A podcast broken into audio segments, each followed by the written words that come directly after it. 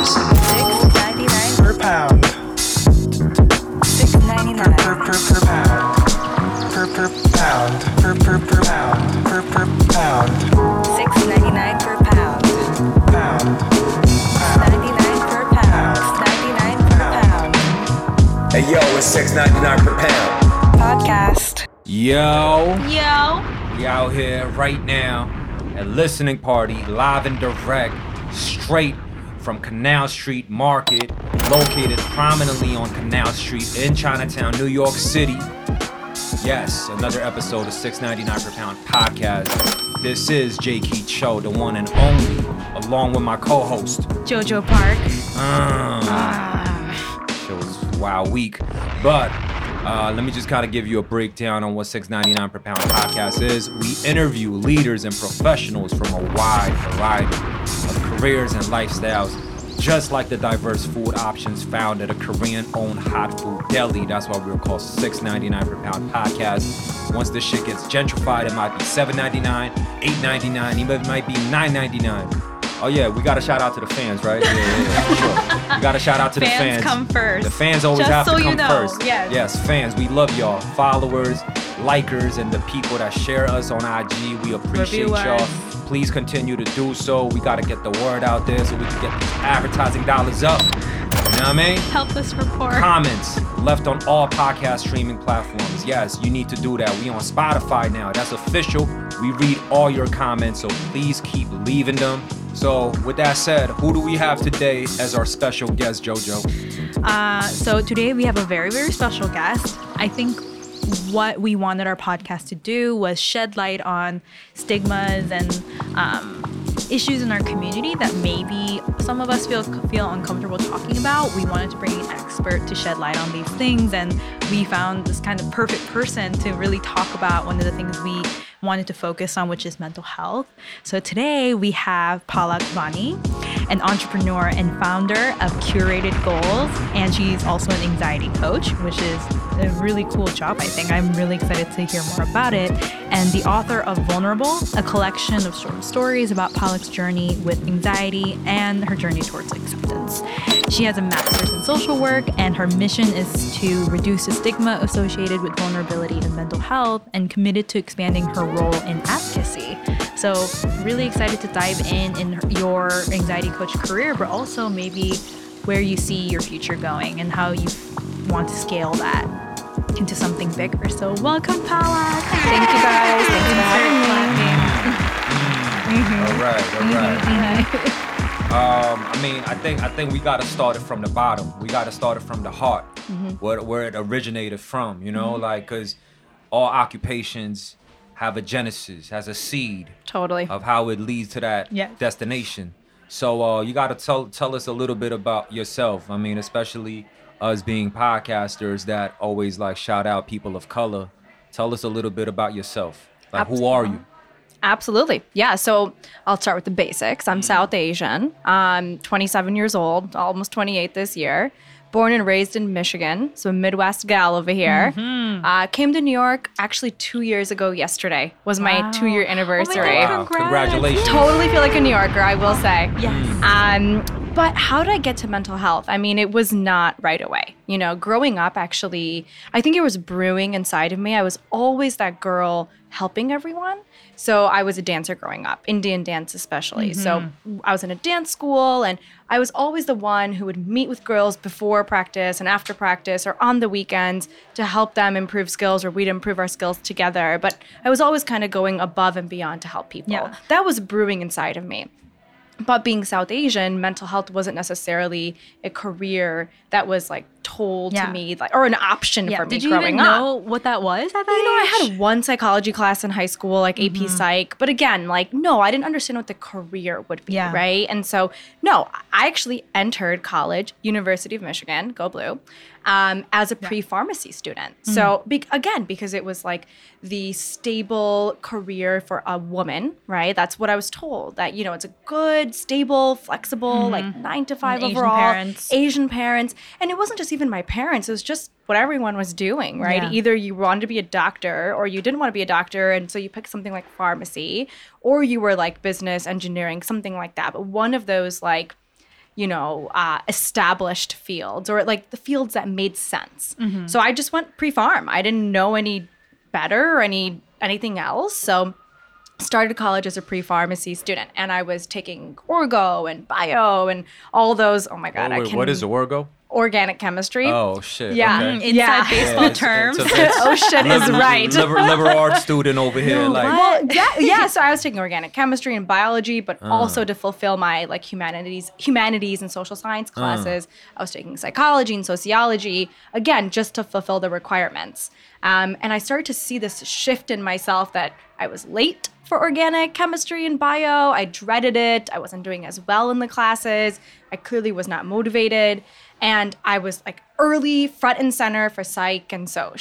So I was noticing something was happening, that I was clearly more intrigued by these subjects. Mm. By second year of college, I knew it. Like I wanted to pursue a career in psychology. I was learning more about the career path and being a therapist, psychologist, researcher, all those things.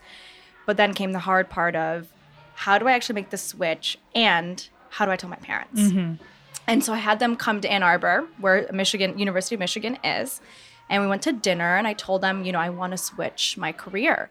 And at first my mom was really excited and she thought I wanted to like switch to becoming a doctor. Yeah, and was she this, were you sophomore, junior? I was like right at that point where you had to determine your um, major concentration. So I think it was like midway sophomore year. Midway sophomore year. Something like that, yeah, right? And your mom is secretly hoping. Oh, she's like, oh, you want to be a Yeah. doctor? I've always wanted one of my kids to be a she finally doctor. came I knew it. Like Yeah. everything I said, you know. And I was like, yeah, not exactly. um, so I told them. Luckily, my parents, although very Asian and, and traditional, very supportive people. And are you an only child or? I have an older brother. You have an older brother. He went the traditional economics. He went into consulting and Okay. then worked with my dad in his businesses. Okay. And that's what he does now too. Okay. Um, so I've always, I guess, been like the wild card, you know? and they Mm-hmm. Yeah, were yeah, like, yeah. ah, yeah, we knew things were going too well. like we knew you were gonna pull something Yeah, yeah, here. yeah. Mhm. So yeah, so I switched. They supported me. They were confused. They didn't really know what a career in mental health really would entail. And they just said, hey, as long as you can make a responsible life for yourself, go for it. And I think I at that time wanted to get my PhD, and that made them feel better. Like, Yeah. oh, okay, PhD, like Yeah, yeah. graduate school, Yeah. like Still a doctor. doctorate, a doctorate, right? Exactly. So that's how I switched. You know, it was just like it just kind of happened over Mm-hmm. time. Um, and then it was, do I want to be a therapist or a researcher? So I started working in a bereavement center, which is, um, you know, for kids who have lost a loved one. Yeah. So I was volunteering there, and I was also working in a research lab started to see that same shift in myself, right? Where I wasn't like loving going to research and I would love to go to the bereavement center. I know that sounds weird, but Mm-hmm. Yeah. like as in I love doing that work, like Yeah. one on So one you and wanted work to not like one-on-one. engage with people. Yeah, I wanted to be working with people in person, not Right. behind a computer researching and Yeah. writing down numbers, you know? Um, so yeah, so I decided I wanted to be a therapist and then I went on to get my MSW. So that's kind of how I got to it. Mm-hmm. Yeah. I wanted to go back to what you initially said about how you were always the girl that was helping people. Yeah. And I wanted to know where that comes from and how that kind of connects to obviously, Jake, you pointed out you like engaging with people. What is that motivation for you to help them? Definitely. I mean, I think it was part of um, how I was raised, right? Like my parents were always helping other people, right? Yeah. So whether it was a family member who was coming from India and needed a place to live, right, Yeah. for a little while, like something like that, right? So I think I was always exposed to it. And then um, when I was about 15 or 16, my dad donated a bunch of money to build a school in like a small village in India. Um, so for impoverished kids who couldn't really have access to great Which education. part of India? Um, it's in Gujarat, which is like kind of west, center west of India, Mm-hmm. um, central west, like near Punjab. I don't know if you know Gujarat. G U. Are you, are you Punjab? I'm Gujarati. I'm Okay. actually Gujarati. Yeah. So it was in Gujarat. Um, so yeah, and so I think I was always around that philanthropy slash like helping people in need and like always being that like lending hand or or listening ear. I think my parents were always Mm-hmm. like that. So it was like subconsciously being ingrained in me. Yeah. And the only way I was able to really, you know, help other people at a young age was with what I was good at, which was dance. Or sometimes school, like homework and things like that. Mm-hmm. Yeah. But more dance for me. Mm-hmm. And so it came kind of full circle for me, especially nowadays. I'm like, wow, it's so crazy, like how you were raised. Like these things are ingrained in you from from the get go. But Yeah. it starts to make a full circle later on in your life. Yeah. Yeah. Totally. And I think, but what I do tend to notice about people who do that, who are constantly helping others, sometimes their mental health is not great. Because they're so they're spending so much energy on other people and how other people feel and being considerate.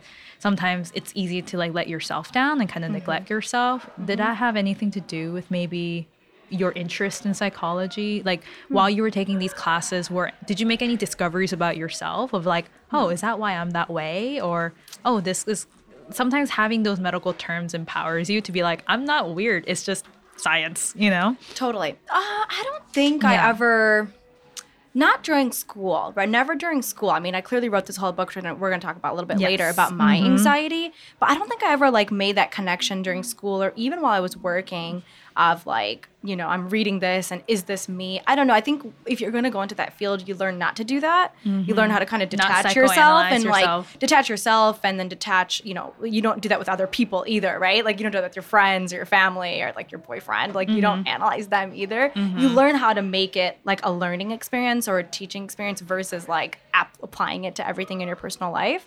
So no, I don't I don't think I ever did that. Yeah. yeah cool interesting Okay. Well, I mean, if that's the case, then what is it about this job that you wanted to like, you know, really hone in on? Because Mm-hmm. like, at the end of the day, this is a people job, right? So you have to constantly hear other people's shit.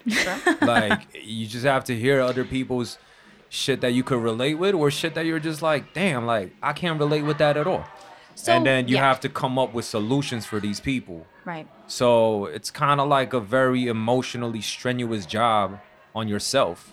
Um, so I'm curious to know, like, what is it about your this part? Yeah, like, what is it about like your Yeah. experience that made you wanted to do that? Yeah, Yeah. and what it is also, because some Yeah. people might be like, oh, a coach, not necessarily a therapist. Yeah. And maybe I'll actually differentiate my path, right? So like I got so basically, and I'm glad you said I'm gonna come back to exactly what you asked me.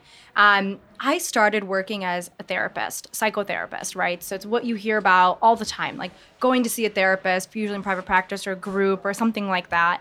Um, like 45 to 55 minute sessions, and you do different types of therapy, right? And so when I was working as a therapist after grad school, I was actually actually providing psychotherapy, which I'm so glad you described it like that because that's actually exactly what it's not, but most people think it is. Most people think that therapists are just relating to their clients and fixing their problems and offering solutions. Actually, that's not therapy at all. Not at all, right? Word, talk to us. Yeah. That's the What gem. is it? so therapy Yeah. is like utilizing different theories and module or um, modalities and and um, different uh, what's like different types of yeah I guess they're just called theories. Yeah, different kinds of theories and applying it to different situations and then guiding clients through those different um, things that we are trained in. Like, for ins- instance, I was working in an anxiety and depression private practice. So we only treated individuals who suffered with anxiety and related disorders. So we utilize cognitive behavioral therapy, which is a, a empirically founded theory for anxiety and depression. So you actually work your client through that process with like the actual empirically founded practices and exercises and questioning and things like that and guide them to feel better over time, right? But you're not telling them what to do. You're not saying like I went through that. Actually, you're not allowed to do that, right? You're actually when it's uh, when you're a therapist and with the client, it's a very one-sided relationship. They don't actually know anything about you. Um, it's actually unethical. So you're really just guiding them through what you've learned in school and what you've been trained in to guide them to figure out how to on their own, but with Right. your training, guiding them to like get through their depression and get through their anxiety. But it's a lot of the clients' work, right? So actually, there's no relating. There's no um, solution finding, which is sometimes why I think clients who go to therapy are disappointed because they think I'm going to go to therapy and my therapist is going to tell me what to do and fix my problems for me, and that's not true at all. It's it's a long-term psychodynamic process, which sometimes takes a long time and I think that's sometimes why people um, don't have buy-in, right? Because they go to a month of therapy and they're like, "I'm still depressed" or "I'm still anxious," but that's not how it works. It's not like quick solutions. So how does it work? I just kind of explained that, right? Right. And so but it's like different. You know, you you Yeah, it's like, hard the to- academic roadmap that was kind of constructed. Obviously, I'm sure through years and years of practice by various Mm-hmm. scholars over the years. But you create this roadmap for your patients or Mm-hmm. people going through the sessions uh, to to walk walk through them. Mm-hmm. And once you walk out of that, like, what is the goal? the goal is for these people to just feel better. That's that's the goal. It, it depends, right? It's a really tough question to answer because there's so many different things people come in for, right? If it's anxiety, if it's depression, but usually it's some type of progress, right? Like it's some type of like, again, it depends. Like I don't even, I couldn't even like start to answer that question appropriately Right. because it's really individually based and disorder based as well. Right. Uh, what the goal is, but I guess in a nutshell, it's to not it's to be able to work through what you're struggling with in a more effective way right Yeah. process it Yeah, think i know enough. it sounds Yeah. really no, no, no, vague no, not at all. It, it sounds fair. Yeah. Yeah. Can you give us an, like a random example of like a theory, for example, like theory that you would apply? About to go Matt Sigmund Freud over here, like well, Carl Jung situation. yeah, that's also Yeah. like a tough because also I haven't practiced as a therapist in two years. This Mm-hmm. is really tough for me to answer because things have changed since I was a therapist. So I, maybe I can like lead into what I've been doing for the last two years. Um, these like module or I'm not thinking of the right word. These theories are changing all the time, and there are new theories being formed and new researches. And since I haven't been working as a therapist for the last two and a half years, I don't know what's current and what is what people are doing now in therapy. So I wouldn't be able to really appropriately talk about it now, and I wouldn't feel like ethically responsible doing No, no, that. I feel you. I feel you. But Yeah. what I can tell you is, I, I just explained to you the psychodynamic process, right? Where it's very long term, it's very guiding clients through these different theories and modules and exercises and things like that. I learned as a therapist that that actually wasn't for me. Um, I was good at it, but I wasn't excellent at it. And actually, what I'm excellent at is being a coach. And so the clients I was working really, really well with mm-hmm. in private practice were the clients who actually wanted quick solutions, wanted goals, wanted skills, and wanted to move on with their lives. accountability. And accountability and like very goal oriented, skills based approach. But therapy usually isn't that. But I was realizing maybe I'm also good at teaching that, right? So that's why I quit. I quit being a therapist because I realized I'm a better coach and there's a certain demographic and a certain type of client that I would work really, really well with. So that's what I did. I quit and I started a coaching company. So what I developed was anxiety coaching service. I totally made it up. So many many people are like, I've never heard of that before. Yeah, because I just made it up. It's just a life coach, but every life coach has his or her own focus. So some people do career development or um, I don't know, personal development or something like that, leadership, speaking, things like that. Mine was anxiety. My focus was anxiety and stress reduction. So, what I developed was a structured program, very short term, that taught a skill, and it was behavioral. Like a behavioral approach, so it kind of felt like school. Like we, they get on a call, and if they were a good fit, for the program and I would, you know, let them kind of freely speak through their anxiety and anxious thoughts and explain them in as much detail as I could, as they could. And then I would actually help them reframe their thoughts and like point some of their thoughts back to them. So, oh my God, I was at work and my boss walked by and I like freaked out and I thought like my boss was mad at me, right? And I'd actually like repeat some of these thought patterns back to the client to help uh, help them identify and build awareness and then help them actually reframe their thoughts that okay, when this thought comes up, we can't stop it from coming up because thoughts are thoughts. Then I want you to do this with it. And those two things combined will start to reduce your anxiety. So I started teaching these skills in what I have been doing for the last two So, a so half for years. Mm-hmm. instance, for that instance, it's like, yo, I got mad anxious when the walk, boss like walk right behind me. Yep. What is like the other thought that you suggest to your client? So first we get to the root cause, right? The root the root fear, right? Okay. And maybe we can talk about what anxiety is too. Right. But the root fear in that is often like I'm gonna get fired, or this boss doesn't think I'm good enough, or thinks I'm stupid, or thinks I'm an idiot. Like that's usually the core fear. So what I'll help the client say is when you have this fear that you're going to get fired, you want to use acceptance and say, I could, like I accept that I could get fired right? Neutralizing that thought versus letting that thought overpower you and let, lead you to a freak out downward spiral. Saying to it, kind of going like this and being like, that could happen, that could mm-hmm. happen.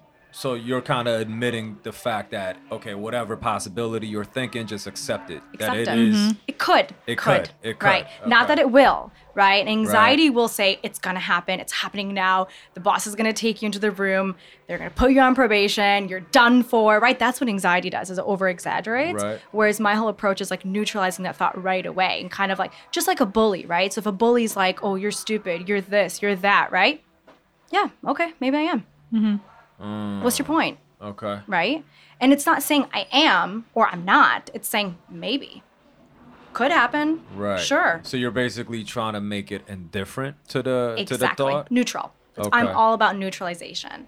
So that's what I've been doing for the last two and a half years is kind of working with clients and helping them learn this neutralization technique, which is very different than therapy, right? This is very skills based. So it won't get to the root cause. You know, we were talking about therapy earlier. Therapy is about how did anxiety form? Where did it start? How did it start? At other what other points in your life have you experienced it? How has it maybe manifested and gotten worse and gotten better? And it's it's a little bit not a little bit, a lot more intricate and deep and deep rooted. Whereas I now only work with people on their surface level thoughts and experiences, kind of in their day to day. That's the big difference. Yeah. So how did you come up with this neutralization technique?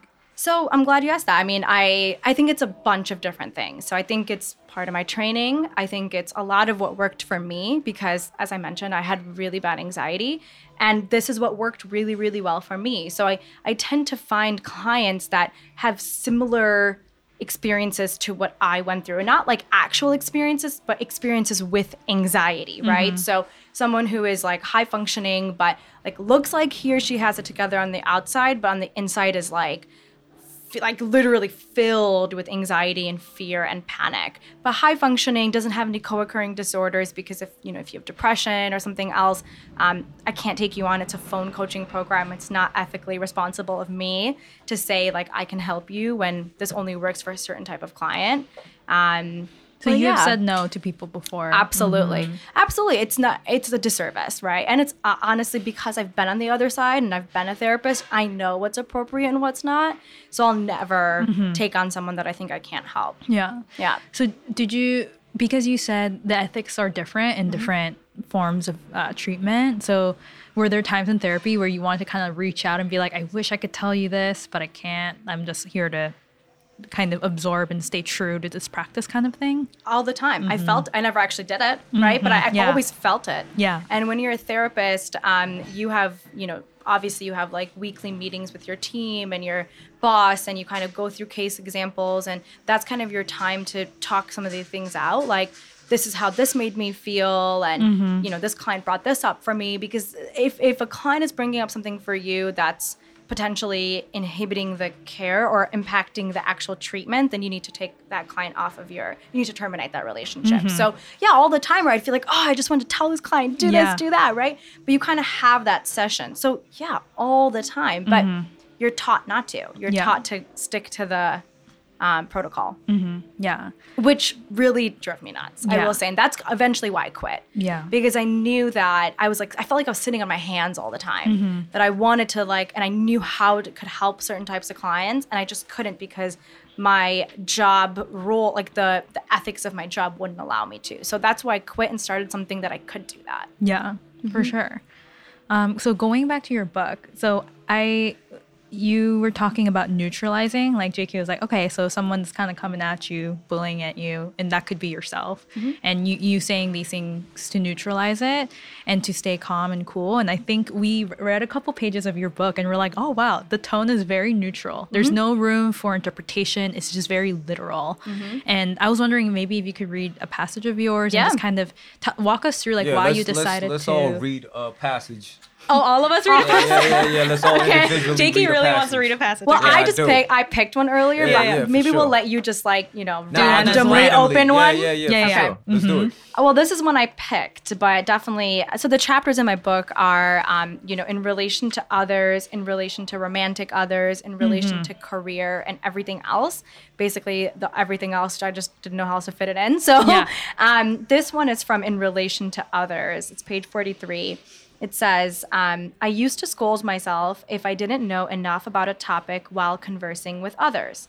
I convinced myself that everyone thought that I was unintelligent. I tried to act like I knew more than I did. I then convinced myself that everyone thought that I was trying too hard. So each page kind of has this, um, you know, I guess little story at the Yeah. beginning, and I kind of explain exactly what my anxiety would say to me and what I would experience. And then the bottom part actually shows how I reframe those thoughts, which is exactly what I teach my clients. I stopped being mean to myself and I learned to accept that I may not know everything about every topic. some individuals may think that I am unintelligent. I may sometimes try too hard, and some individuals may think that I'm trying too hard. So you'll notice in these statements certain certain keywords. May is one of those keywords. It's neutral, it's vague. You're not saying for sure, you're not saying never, you're saying may. Another keyword is um, some. Some individuals. That's not saying all or no one, right? It's saying some. It's very neutralizing. Um, sometimes is another one. So yeah, that's kind of you know what I teach people Cool. and what I practice myself. Yeah. Oh, wanna flip to one? Yeah, Yeah. yeah. Let me. I really There hope there, there are certain pages one I really hope people flips to. that There's this one joint about. I want to hear I wa- Jakey wanna hear- read. Friends are all in the beginning, by the way. Okay, word. It's relation to Uh, others. It was about like about like making new friends and shit. Oh, it's probably one of the first few pages. Oh, okay.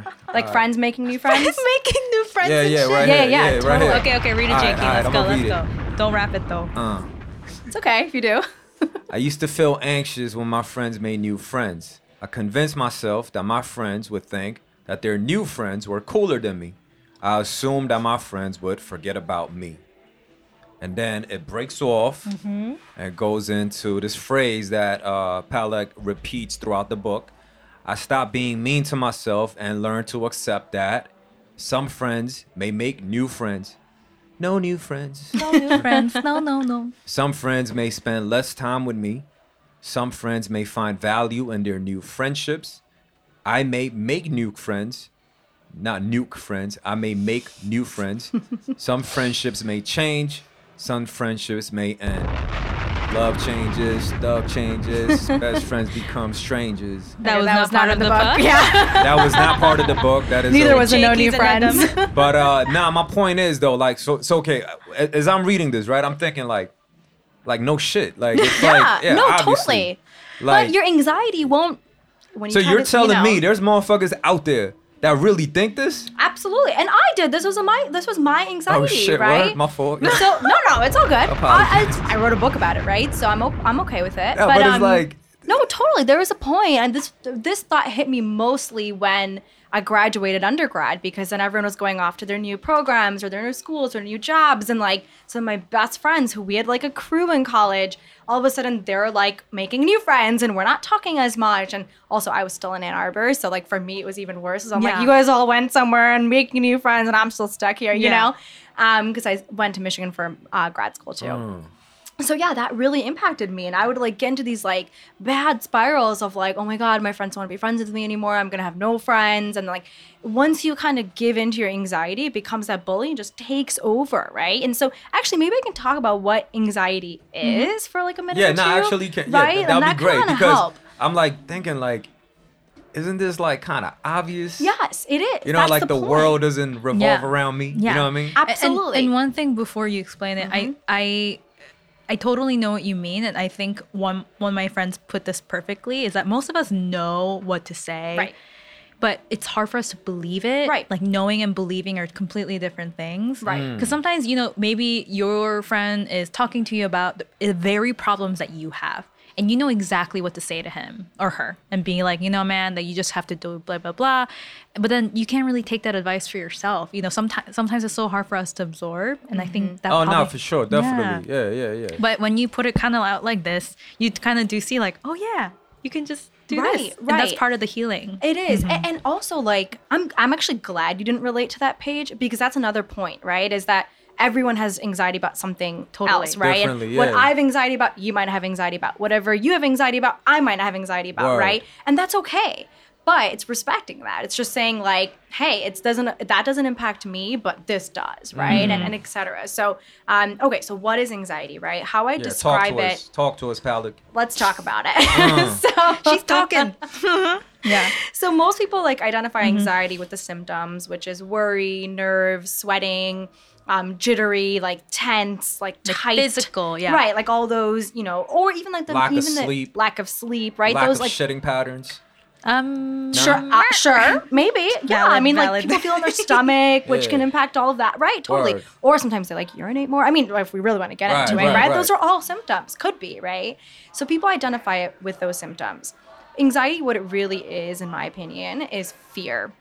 And when I say that, I usually get a little bit and of you a said opinion so it's not like a like well because i don't from, like i don't ever quote theories anymore just Okay, because i haven't you. been working like that. So Okay, i always just anytime i do anything now i just say my opinion right? Got you, okay. but i'm glad you asked that. Okay. um so yeah fear right? And when i say that people usually have like kind of a confused look because they don't really experience fear when they're anxious because you experience all the surface level feelings right? Like the jitteriness and all of that. You don't really recognize that it's fear when you're actually anxious but you know it is and it's deep core in your deep gut your fear is manifesting in all these um, in all these symptoms so examples of fears are fear of judgment fear of failure, fear of rejection, fear of death, right? So fear of rejection can manifest in dating, in in job interviews, in um, you know, in friendships, Friendships. right? Uh, fear of failure can also relationships, businesses, career, like anything, right?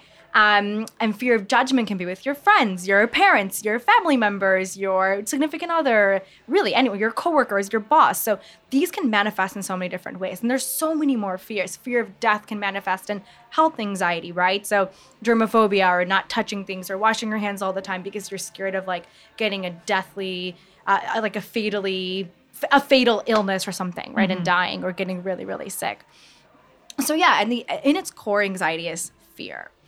So what happens when we're anxious is we usually respond to anxiety in, in a couple of different ways. Like we tend as humans to respond in one of these four ways, or many of them.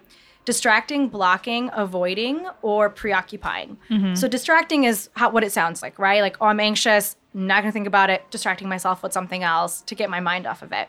And actually, society sometimes tells us to do that. How many Yeah. times have we all heard that phrase? Mm-hmm. Just go get your mind off of Yeah, it just just get a drink or you know just go out. just go out mm-hmm. or read or work out. Like, what? Mm-hmm. No. I mean, maybe it does work for like an hour, right? But you're just putting it off. You're not dealing with it. Same with avoiding, right? You're just avoiding the situation. But sometimes that can get really dangerous because, for instance, if you have anxiety about dating, maybe you just avoid dating. Then all of a sudden you're avoiding it forever and ever and ever. And then you're like, well, why am I single? Right? So that can be the problem with avoiding. Um, thought blocking is what it sounds like. Like literally, a thought comes to your mind of like a, of an anxious thought, and you're like, "No, go away." I'm if no one can see me right now, but I'm pushing the air away. Um, literally, it's like thought blocking, but that doesn't work either because when you tell yourself, "Don't think about this," it's like a little kid. If you tell a kid not to do something, the kid's gonna go do it, right? Totally. So if you tell your mind, "Don't think about this," your mind's gonna bring it back stronger. Actually, you want to do a quick exercise for like 10 seconds okay. with I'm sure listeners would like this too. Is Yeah. if you actually tell yourself for the next 10 seconds, do not allow yourself to think of an elephant. Say, I cannot think of an elephant. I just thought about an elephant. Exactly, right? And all you'll see is like the letter E and Yeah. elephant and Uh, Dumbo yeah. the elephant and um, our one of our Hindu gods, Ganesh is. Oh, you know, yeah. Mm-hmm. So I'll think of Ganesh, right? And so it, that's how it works, though. So it doesn't work. The fourth one is preoccupying yourself. So many people think, well, when I have time, I'm anxious. So I'm just going to busy myself all the time. So I don't have time to think. But obviously, that can get dangerous because then you burn out. You're not actually ever relaxing and having time for yourself. So those four things, if there's one takeaway, stop doing them, Mm-hmm. right? Yo, but then repeat, repeat those four things for me again. distracting, Uh. avoiding, thought blocking, Uh. preoccupying. Yeah. All right. Cool. Cool. So usually, you know, what I teach is learning how to face your anxiety instead head on. It's hard for me to explain that entire skill right now, but it's learning that neutralization, right? It's like right when that thought comes up, learning what to do with it right then and there or pretty soon afterwards. So sometimes obviously if you're like in a meeting, you can't just like stop talking and do the exercise, right? But maybe right after you walk out of the meeting, you you do this exercise and deal with it right then and there. The whole idea is learning how to face your fears. So if your fears tend to be around judgment of others, then it's learning to accept that people might judge me, right? Mm-hmm. There are going to be individuals in my life that could judge me and, and that's okay but there also will be individuals in my life who don't judge me right and it's learning how to be okay with that potentially bad outcome i think that's the real solution to anxiety is whatever you're scared of happening it's accepting that it could happen and then you learn to be more present Yeah. and accepting of your day to day. You mm-hmm. kind of like walk around being like, I don't know what's going to happen. I have a good idea that this will happen. There's no certainty though, but I'm going to keep living my life in this direction. But whatever is going to happen is going to happen, and that's okay.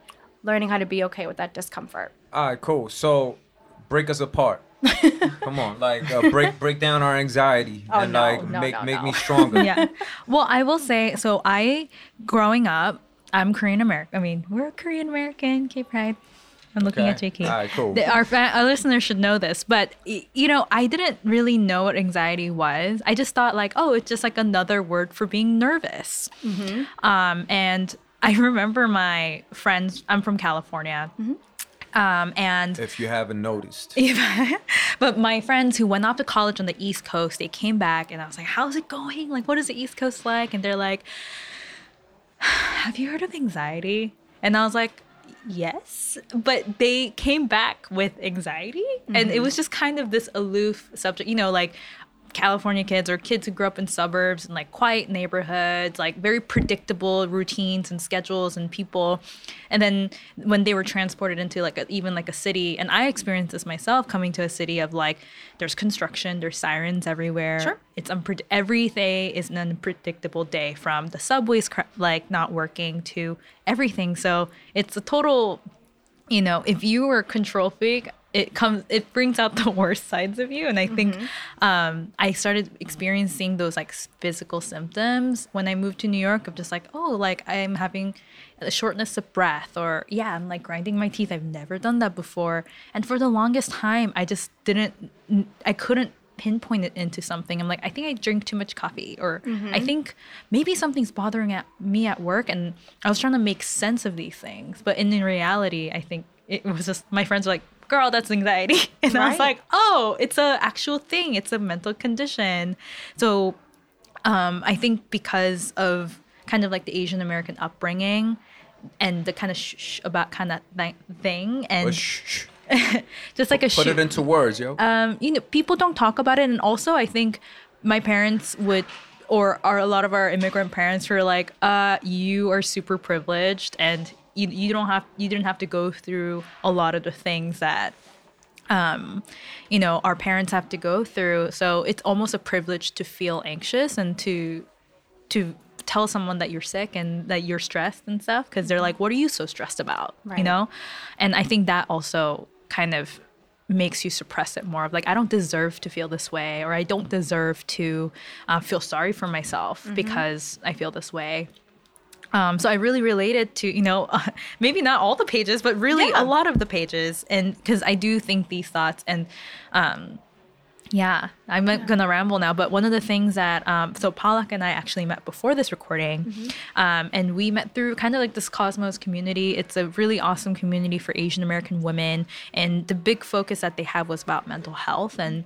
We talk a lot about the surviving versus thriving mentality of we grow up seeing our parents survive and kind of um, live with limited means. So, how can we go from that to thriving, of like allowing ourselves to care for us, ourselves and allowing ourselves to be happy in a way? Because sometimes I think that overwhelming guilt and the burden to just be grateful of the privilege that we have, it gets in the way of our happiness. So, I don't know. Yeah. Absolutely. I mean, Mhm. I I've experienced very, you know, it's so interesting. South Asian, East Asian, it- it- we all kind of have the same overall values, and mm-hmm. our parents, immigrant, immigrant, you know, Yeah. it's it's overall the same. And and one of the reasons why I think we experience this shift in like moving to New York and feeling, I think it's because it's just more talked about here, Yeah. right? Like there's Absolutely. actual name mm-hmm. for it. We're out maybe in Cali or Michigan. You know, back in the day when we were growing up, it was mm-hmm. like, well, that's nothing Yeah. just Yeah. you're fine. You know, you have a roof on your head, over your head, you have a bed, you have food. You're fine, Yeah. right? Just get over it because that's how our parents were raised. that- Totally. like you said, the survival mode. So I think it's a lot of just educating our parents too, Mm-hmm. right? And our parents' friends and their groups of friends. And so I actually do a lot of that now. When I Mm-hmm. when I launched this book, my parents threw me the cutest little book party. Aw. And they were all so interested and I told Yeah. them it's okay if you're having this thought or it's okay if you're not okay. And that was the thing growing up. And I think that's one of the reasons also why I pursued, you know, writing this book and destigmatizing as I grew up in a society that everywhere we went, we had to like have it together. Yeah. Right? Like no one can know what's going on or no one can know if you didn't get a good grade at school or like no one can know, Yeah. right? Like no one can know too many details about our life at home. Mm-hmm you just tell them the highlights. Talk about the highlights. Talk about what's going well. Totally. Not just my parents, everyone. Yeah. Everywhere we went, it was like, oh, my son did this, or my daughter did this, or I did this. Not Mm-hmm. Yeah. like I messed up in the class. Yeah. You know, like Yeah. never. Yeah. So we were raised that way. Yeah. I had one, my best friend growing up, she was Punjab. Mm-hmm. And she was talking to me about this, like the Indian mom, like Oh, community, God. like that. And I was like, wait, that's like Korean moms. Like you tell a one Korean mom that, like, oh, you know, JoJo got a B in AP Calc. Every single Korean mom will know. Mm-hmm. Or you know, if my my friend was especially worried because like she had a boyfriend, mm-hmm. but she didn't. She was like, if one auntie finds out that like I have mm-hmm. a boyfriend, it's gonna it's done. Ever, you're you're done. Yep. And I was like, wait, this is how is it exactly the same? And that is lends to the pressure of just like the greatest honor you can bring your family is to be the perfect like student or totally. to be that. Why can't you be more like Palak? Right. You know, right. you know, there's a Korean, term in Korea. It's called um, which means mom's best friend's daughter or mom's best friend's son who she always compares you to and everyone wants you to be like them and be perfect so I think that is a very specific, maybe Asian American anxiety. I, I don't. I don't even think it's strictly um, Asian American Yeah. because I think it happens in any society. You know, like it happens in any community. But Yeah. um, but I think it definitely is uh, significant to immigrant communities because yo, like our parents came here, they were like wolves. You know what I mean? They had to kill motherfuckers to like get their family well, straight. Not no. kill literally, Yeah. but like they, they, they were willing Yes. to like kill. Like you know, they were willing to do anything, sacrifice themselves to like Mm-hmm. get the foundation right. You know, it's not like some of these like generational wealth white families out here that Yeah. like have a great grandfather that house like has an estate where a trust that you could like you know like get your back you know like you don't have to worry about Yeah, yeah. so i think that's kind of where all that comes from you know like the mentality of like survival the mentality of like comparing yourself to another you know Yeah. um but you know, you said one word pressure. That's pressure, anxiety, like best friends, right? Pressure, anxiety, uncertainty, discomfort, all those things, they're all they're all best friends. That's what it is, is when you put so much pressure on yourself or Yeah. or feel pressured by others and allow that pressure to pressure yourself. That's when anxiety rises, right? Yeah. And there's no such thing as perfection. There's no such thing as, I don't think so at least. I mean, some people might disagree, but I don't think there's any way to be perfect or Yeah. be the, like the best at everything. Mm-hmm. It's learning to take the freaking pressure off yourself sometimes and just be like, you know what? I couldn't. I just couldn't do today. Yeah. I just stayed home and mm-hmm. did nothing, and that's okay. Not saying, oh my god, I stayed home. I'm such a piece of crap. Like I didn't mm-hmm. do anything. Right? Talking to yourself is not good for you. Yeah. Like that, right? It's saying like. Yeah, I didn't feel like going to work today. I needed a personal day. I stayed home. I watched TV. And guess what? I feel even better now and I'm ready to get back at it tomorrow. And I'm refreshed, rejuvenated, and an even better employee. Yeah. Mm. It's Amen. talking to yourself like that. Yeah. No, for sure. You know? Got you. And- so it's so sorry to cut you off, but mm-hmm. like so anxiety is not something that it could ever go away. Then basically, I don't so think it's so. just something that you always have to bear with, but mm-hmm. you just have to understand how to control it. work through it, Yeah. right? Can't control it, right? Thoughts are thoughts are many people think you can control your thoughts, like you can control what you think about. Mm. I, I, I dare you to do an exercise one day and Nah, like nah, I'm Buddhist. I, Yeah. I, like I, I- I didn't reach the nirvana, so like I know thoughts fucking come in and out all the anywhere, time, right? yeah. Like one day, if you're actually curious, like write down every single thought that you ever had in the whole day. And you'll be like, where the hell did that thought come from? Like mm-hmm. I did this once and I like thought about my pink bike when I was five years old. And I'm like, how did I think about that? Yeah. Like it just popped in, right? So our Yeah. mind has a mind of its own. And I think when you try to control the content of your thoughts, that's where you get into trouble because you're like, oh, don't think this and don't think that. Again, that's so much pressure, right? So instead, it's being able to kind of like acknowledge the thoughts that you're having and learn how to work through the ones that are provoking anxiety. yeah, your thought is like laissez faire, man. It's a free market. Exactly. You know what I mean? You mm-hmm. just gotta. Mm-hmm. Work Just gotta let that shit free. You No, yeah. Shout out to Thomas Paine. You know what I mean? No, and um, I I'm really glad you came on this podcast to really talk us through those things because I think it's something a lot of us experience, but we don't really know how to talk about it without getting anxious, you know. Mhm, totally. And I know that you've been wanting to do more advocacy work of just raising awareness about these things. So can you kind of tell us of I, I know you'd had an illustrious career and you still have clients with anxiety coaching, Mm-hmm. but what are kind of the next steps for you into scaling this mindset? Yeah. So I think I'll even give like a whole summary of my career so Totally. it helps people understand because I know we've talked about like my therapy, my work as a therapist and In your coach. book, mhm. Right. So essentially, I you know got my MSW. I worked as a private practice therapist um, for a few years, and then I quit that and I started working as an anxiety coach, which is any like just like any other life coach, but my focus was anxiety and stress, and I did phone coaching. Um, I also did group coaching. I'd go into corporate, like I go into a corporate client, or sometimes like a nonprofit panel or something like that, but doing it in that way. Um, I'm still doing that, but I'm actually just told everyone before this podcast Yeah. started um, is that I'm transitioning out of that, right? So I'm, I'm starting to take on less clients. I'm actually phasing clients out, not taking on any more new clients. So whoever's in the program now, finishing the program, and then not taking on any more new clients because my dream has always been to impact masses. I love working with individuals and I love working with small groups, but my dream is to be helping hundreds and thousands of people. And when this day and age with this pod, like things like this, podcasts and and um, social media and just the power of technology, I know it's possible, and I really want to spend the time to go do that. So. Yeah. My end goal has always been nonprofit and advocacy related, which are both quite intertwined. Um, so I work very closely with Minds Foundation, um, which is a nonprofit that you know increases education, increases uh, mental health services, all those types of things, destigmatizes mental health in India, um, which is obviously That's very near and dear to my heart. And so I lead the team here in New York, the board, junior board here in New York, and we put on monthly events to, you know, bring people together, have these conversations, talk about mental health, like what is it, what are we doing.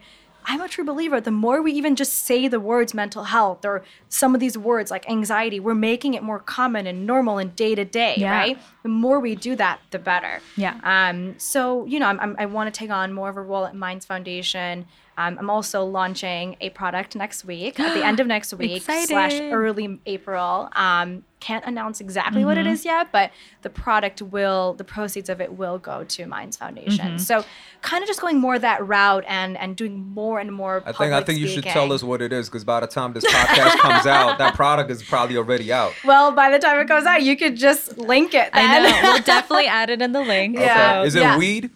no. Okay, nah, because I, I mentioned weed because I was actually talking to my mom the other day, and I have family members that are like emotionally unstable, you know. And I mm. was just thinking, like, yo, what if my pop smoked weed, man? like, what if my auntie, who always has these tantrums, like mm. occasionally, and she lives in Seattle too, and they got good reefer. I was like, what if she just smokes a little weed? Like, I mm. feel like it will calm them down.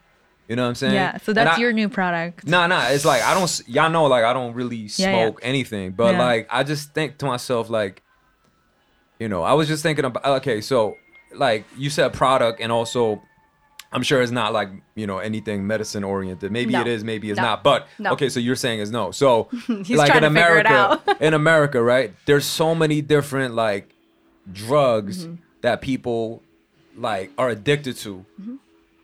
Is supposed to cure like your mental illnesses, right? Mm-hmm. I'm like medication. Yeah, medication, and I just feel like yo, is they they kind of uh, they kind of argue that yo is a chemical imbalance, and you need to like have this so you could be less demented or less of a bipolar personality. Like, do do you have any like opinions about that?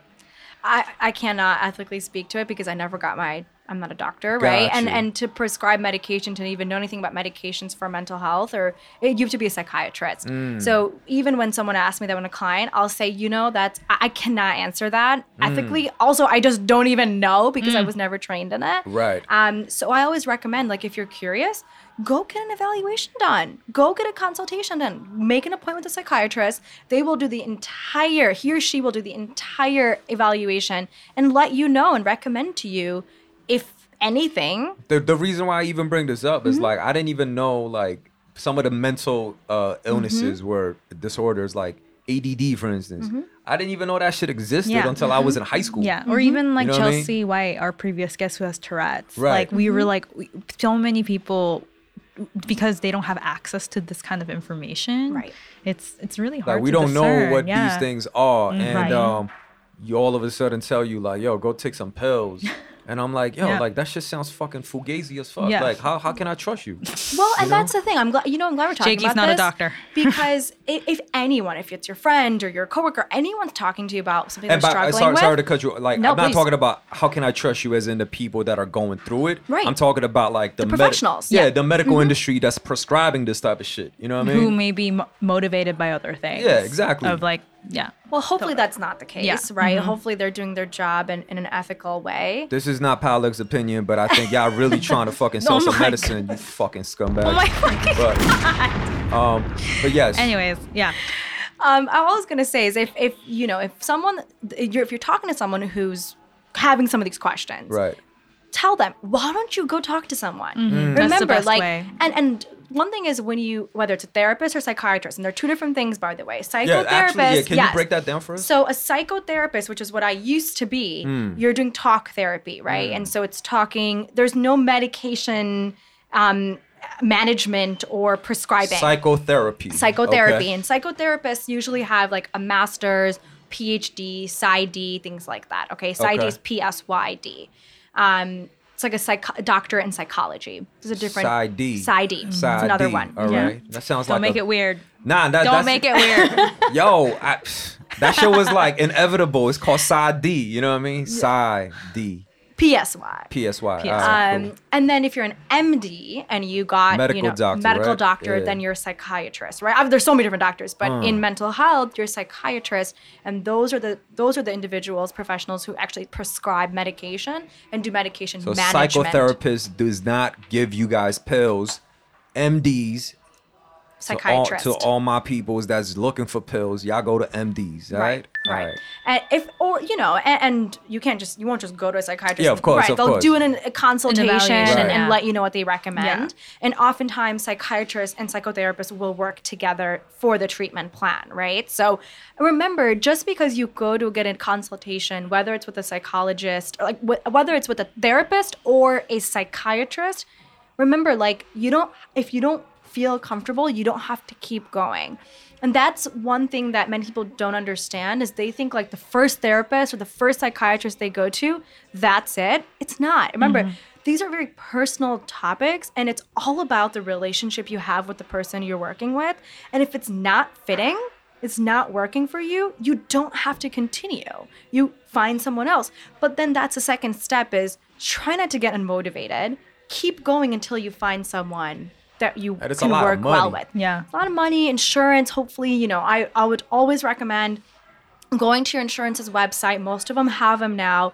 And, you know, they usually have like search by zip code or search by area and then like, you know, going through the list of people that are in network. Um, and then just trying it, right? And then, and maybe asking people um, or looking at their bios to see like what do they help people with so if you're having like career anxiety relationship anxiety or you're feeling depressed look at the therapist's bio to see do they help people with that that will also save you and they will time. say what they specialize They'll in. yeah, exactly. Yeah, Exactly. Because I know some of my friends who um, go to people who specialize in like people with creative fields Mm-hmm. that deal with like uncertainty in their jobs that or certain people who want, for example, you know, Michael. I hope he doesn't mind sharing this, but he he's an adoptee, so he has a therapist who's also an adoptee. Sure. Mm-hmm. You know, and you can kind of skip a lot of steps when you have someone who have maybe empathize or have cases like that before.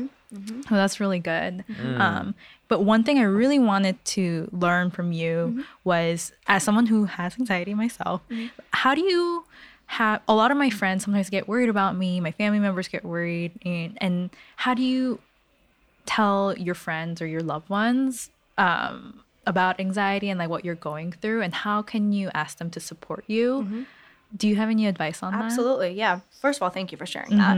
Um, yeah. I- You know, I think it's explaining. First, there are so many di- different Yeah. aspects of this, right? One part is being able to explain what you're struggling with, right? So, and I won't even make this about you. I'll say this in general, right? Yeah. To anyone who's struggling with anxiety, if you want to explain to people or help them understand what you're going through, helping them understand what your fears are. Yeah. Right. So whatever you're having anxiety about, tell your family and friends, okay, I I'm, I, I get this way because I'm scared of A, B, and C. Mm-hmm. And, and that's the hardest part because some of it's just admitting it out Yeah. loud, right? That like I worry what other people think Yeah. or I worry all the time about losing my job, right? Or I Yeah. worry that my relationship will end, right? Like Yeah. it's being able to say that out loud.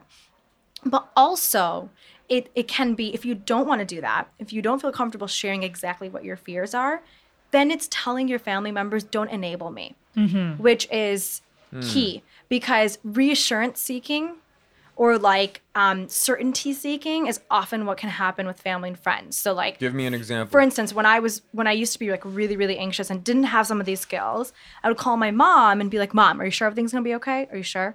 And I'd make her say it like ten times. And she'll be right? like, "Yes, yes, yes, yes, yes." everything's fine, or everything will be fine, right? And then it got into this habit where I'd, I would have to call her to feel mm. better Dependency. dependency, Yeah. right? Mm. And then that wasn't helping my problem. It was actually just making it worse. Then it would lead to the next problem. Then all of a sudden I'm calling my mom about 10 things when I used to only call her about one mm. because I Mm. needed her reassurance, right? Her to tell me. And that just didn't help me. And it obviously didn't help her either, right? Because now she's of- like, oh shit, what if yeah, this go wrong? and Yeah. to her, mm-hmm. she actually probably didn't really understand what was going on, Yeah. right? She was just helping her daughter and talking to her daughter, right? But it didn't help me at all. But she didn't know that. She didn't know that it wasn't helping me. Okay, I have two questions. Absolutely. One, I know you mentioned that you can't comment on about like pills and drugs and Mm-hmm. all that. What are your thoughts about meditation? Does that actually help with anxiety? Soothes it? Suppresses it? Blocks it? What does it do? So I always say meditation, that's just my opinion about it, right? Because I'm not personally someone who benefits from meditation, but I I think meditation, working out, yoga, um, they all kind of go under self-care slash lifestyle choices, right? Let's even take out self-care, lifestyle choices. So things that you do, like healthy eating, right? Working out, exercise, like all those things i put that meditation i put that under lifestyle choices it won't solve your actual problems but it will help you develop healthy habits meditation all of that right that's what i think there are individuals in the health and wellness world who think that meditation can solve anxiety personally it doesn't work for me and many of the clients i work with usually experience more anxiety with meditation at first because meditation's hard It's it's, not really easy. hard. And so remember we talked about that word pressure. So if if you go to meditation and you have like that perfectionist pressure kind of mindset, then you're going to go into meditation for the first time and pressure yourself to get it right. And then you almost like get so frustrated that you're like, "Oh my god, I suck." What? And then yeah, absolutely. it's happens, it's yeah. hard, right? Because meditation takes time Damn, to yo. Okay. it takes time to get good at and even when you're like quote unquote good at meditation, you might have an off day, right? Like it, it's really about practicing it and learning the skill. Um, so I personally wouldn't, you know, recommend it for anxiety reduction if you're like me. Um, I would, but I do think it's a great lifestyle choice. So my second question Mm-hmm. is um do you feel like and I don't want to I, I feel like it might sound sexist, Mm-hmm. but do you feel like men tend to kill you. like hold into their shit more so than women do? You know, Is I that can't- like a trait that you kind of notice with some of your clients? We'll never talk about my Because like but- you know, You like mean, are you talking about vulnerability? Yeah, like Like, not- vulnerability not or like being open? expressive. Yeah, Mm-hmm. like do you feel like men tend to be less expressive than women?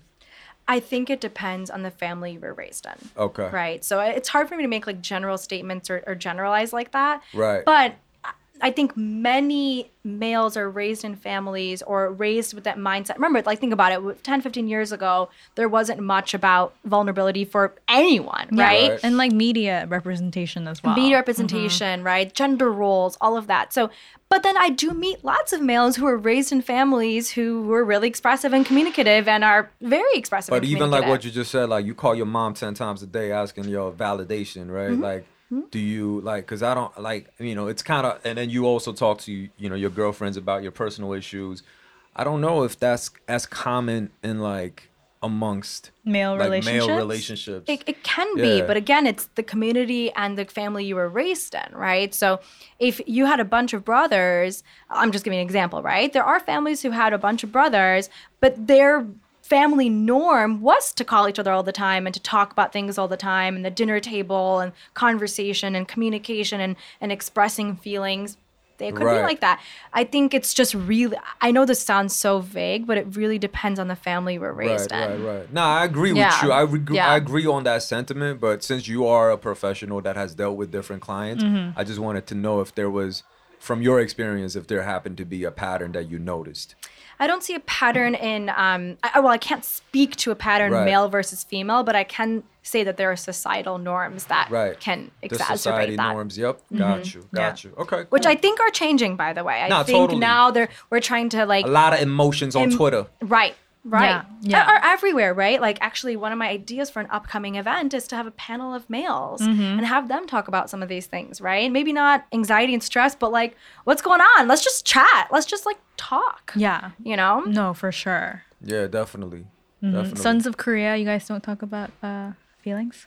I don't know what Sons of Korea is, yo. Like, it's a secret society. All we ask is Jakey's trust. in a group of uh in, in the Nah, group I don't- chat I don't know what you're talking about. of like-minded individuals. All right, all right, Okay, I'm gonna call all you right. out. But you know, one one thing I will say is, um, Mm. there's one way that all of us, whether you have a background in mental health Yeah. or not, can help to reduce the stigma or you know increase vulnerability or encourage vulnerabil- vulnerability. And it's very simple. It's literally at your dinners, at your social gatherings, when everyone's asking, "How's your week? What happened? Tell me about it." Right? That's a typical question, right? Add one question. What are you struggling with? Mm-hmm. Or what didn't go so well this week? Just ask it. but isn't that also like in the pretense that something did go wrong?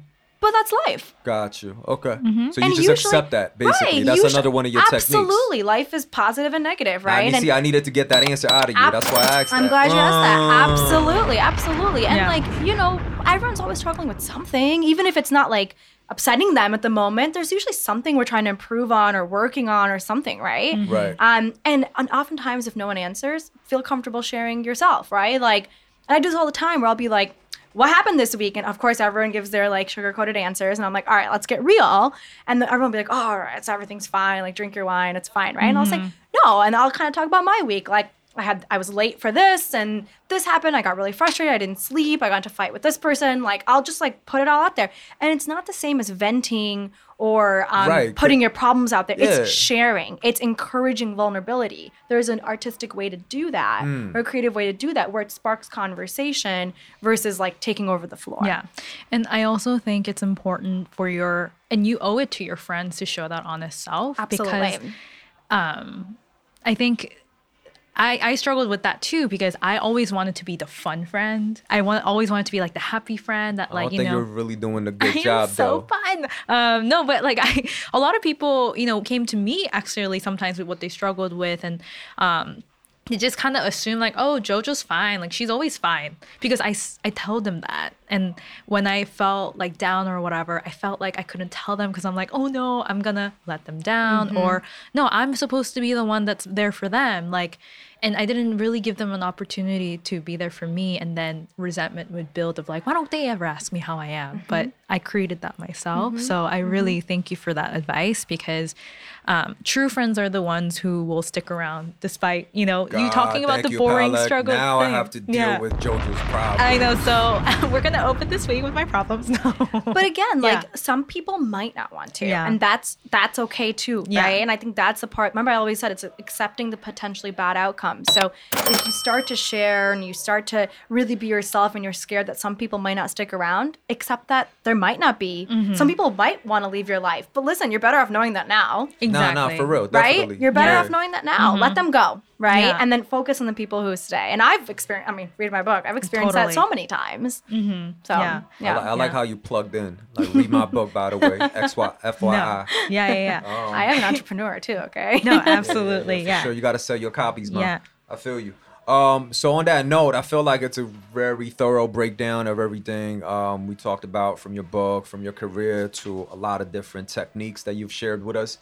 On that note, I would like to ask this question: What is your most significant relationship uh, in your life? You know I'm going to answer this very neutrally, right? Mm-hmm, because this is my mm-hmm. whole approach. Mom and dad. Well, No, I I'm would kidding. I was gonna say my loved ones, right? Like just mm-hmm. in general, and that is comprised of so many different people. But uh, honestly, like I think um, my loved ones, and and that's the thing about me is I'm my biggest skill set is building my relationships. So yeah, anyone that I consider a loved one, if you want me to list them all out, it could take another hour. Damn. We'll add it in the show notes. Oh man, that's a that's a lot. Of Shout people. outs. Um, We're all tagged. yeah, yeah, for sure, for sure. And um, the second question is, uh, what is your personal mantra? So my personal mantra is the key to um, life, the key to happiness is accepting yourself, accepting others, and accepting external situations. For instance, like things that are out of your control that have nothing to do with you or anyone else, but like nature or mother nature or earth or you know like some people have um, major anxiety about like a catastrophe happening right or like something like that something that's like totally out of your control that's not even have anything to do with like humans or anything close to you so external situations right or like luck right like anything like that is an external situation Right, right, Yeah. right. I mean, like shit happens. Shit That's just like my mentality. Que Like, será, será. like Mhm. you know, and you what just got to keep going No. It is what It it is what it is. It is what it is. Shit happens. You hear that in my vocabulary all the time. Yes, yes. You know No, what I'm saying? Sure. I thank you so much for coming. Of course. Thanks for having me. Yeah, and it, it's so crazy. Like I think when we first started the interview for me, I was like, oh my gosh, she's like so put together, so like perfect, and and but then you also wrote a how many page book of There's like over 100, over yeah. a hundred pages of your anxious thoughts, and you were able to show all of that those sides of yourself. So thank you for sharing and Oh, of letting us share with you. And I wanted to just shout out Palak. And if you want to learn more about what she does and her philosophy and her new ventures, hopefully by the time this podcast comes out, or her products will be launched, um, you can check out more at her site called uh, curatedgoals.com. And you can also buy her book Vulnerable. It's really beautiful. I'm, I, it's right in front of me right now um, on Amazon. by the way it's vulnerable with, without the Oh, yes, vowels without the vowels. Yes, vul- we'll put it in Why- the show why notes is that? again. I don't know, just being trendy and creative. Oh, okay. It's Trying to like be Without cool the U. with it, you yeah, know? yeah, exactly. it's like ASAP with like the V. All right, I got you. Do you want to plug your other social media? Yeah, just Instagram, just Mm-hmm. Palak Vani, P A L A K V A N I. So on that note, it's another episode that we wrapped up. Shout out to Listening Party. Shout out to Canal Street Market. Shout out to New York City. Shout out to all the anxious people out there. We love y'all. Peace. Bye. Bye. Hey yo, it's six ninety nine per pound. Podcast. Amazing.